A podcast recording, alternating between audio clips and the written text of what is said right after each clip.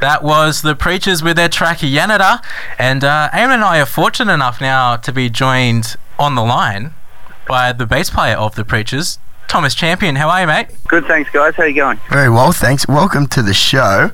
Um, first off, you're here to promote, or you're with us, sorry, to promote your absolutely mammoth tour, which we've talked about on the show before. 40, 40 stops, 40 locations around Australia.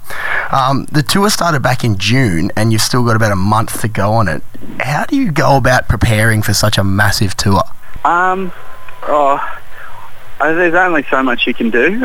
um, making sure the band's nice and tight and all the materials well rehearsed is probably the biggest one. Um, personally, I think uh, we all get on the vitamin C tablet uh, in the lead up to, the show, to, the, to any sort of touring. Um, you got to get your immune system in a good spot. Um, just so many early mornings, late nights, long flights, and, and long drives like that. So um, those are probably the biggest two. Now, I actually saw the band perform back in January. You were supporting the Foo Fighters. Uh, can I just say you guys were absolutely brilliant? They say always leave the audience wanting more, and uh, more I wanted because you were fantastic.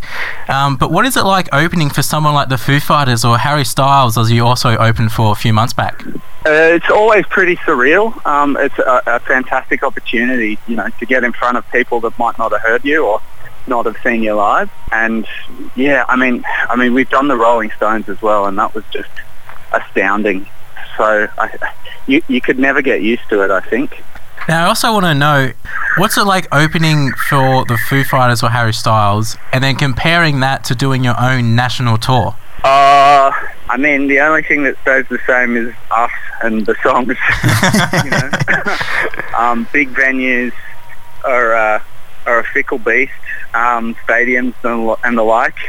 You can't really compare them. I think, uh, uh, you know, playing a huge, huge stadium like we did with the Foo Fighters, you have to project so much more.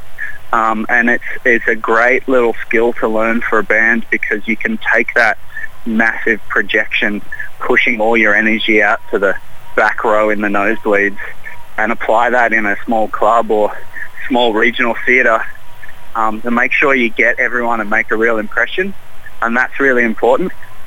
Um, so I mean, it's good for us and it's good for our audience.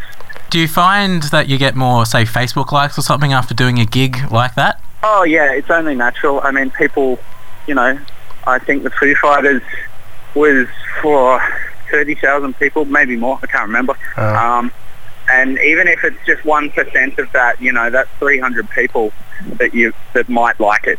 So um, we did get a big boost from Harry Styles, lots of young girls who fell in love with Izzy, um, you know, um, and that was only natural. So, you know, that's, I think that's the whole point of the exercise, really.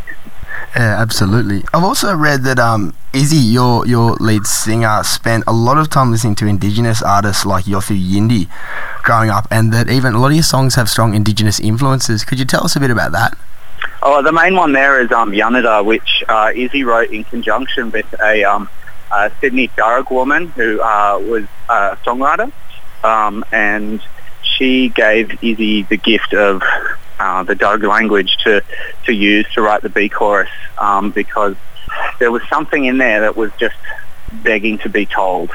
And it's been an amazing journey. I mean, that, that, that process started like two years ago um, and we're still in contact and still um, helping the community, um, try and engage wherever we can. It's not really a one-off thing. It's it's now a lifelong journey. It's it's part of our story, and we're we're happy to do something like that. Yeah, absolutely. Um, and on the on the show, we've spoken a lot about Sydney's lockout laws and, and the wider issue Sydney's having with live music at the moment and venues being shut down. Um, we know that uh, Izzy, your lead singer, spoke in Parliament about these issues not long ago. Um, it's obviously something the band's passionate about. As a performer, um, how do you feel about you know the difference perhaps in playing in a venue in Sydney uh, versus Melbourne or somewhere else around the country that doesn't have these lockout laws and uh, the, the, issues that Sydney's facing at the moment? Oh, look, it's such a such a large, complicated issue. I mean, at the at the heart of it is there's no more grassroots small venues that are like 150 people. Well, there's probably maybe only one or two good ones um, that young bands can cut their teeth on. Um, I mean, if we tried to do what we did in the beginning now, we'd probably fail miserably, you know. Um, there's just, there's not enough, enough depth to the scene. Um, whereas you go to Melbourne and, you know, they got five bands on every pub every night. Um, it's, it's something that we've toiled over for, I think, three years now. Is it two years or three years it's been in? I can't remember. I thought it'd be Um, even longer, actually. Th- about three years, surely. Maybe four years? Oh, shit, I don't know. it's, it's been so bleak, man. Um, yeah, it's just a real shame, but we're starting to slowly see a bit of progress on the Keep Sydney Open front. Um, and as a band, we're well behind it. So, I mean, I probably wouldn't want to listen to me in Parliament, but I'd step right up if I had the opportunity. Yeah, well, hopefully we start to see some change in some form with you guys leading the charge at least. Um, on a bit of a lighter note, uh, I, I have a, a, a plan to document the origins of every single band name in Australian music. Um, and I just wanted to ask, where did the Preatures come from? Tell us about the origins of your name. Okay, so um, before we met Gideon, our fifth member who left us two years ago, um, he was playing in a band called Gideon Benson and the Preachers, spelled P-R-E-A-C-H-E-R-S, um, with a collective of dudes. It was more of a bit of a Melbourne vibe where it was just whoever was around would get up and play. Gibb was the main songwriter.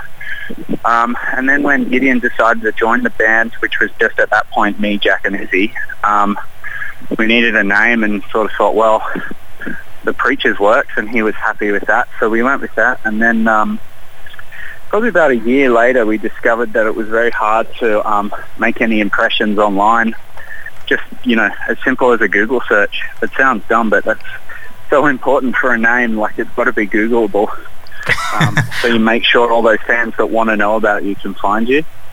Um, so we changed the spelling to uh, like creatures with a P. Um, it was just still sounds the same. It was just a minor spelling thing, and that really worked for us. So um, yeah. Also, there was a great Aussie. I think they were like a post-punk band called the Creatures.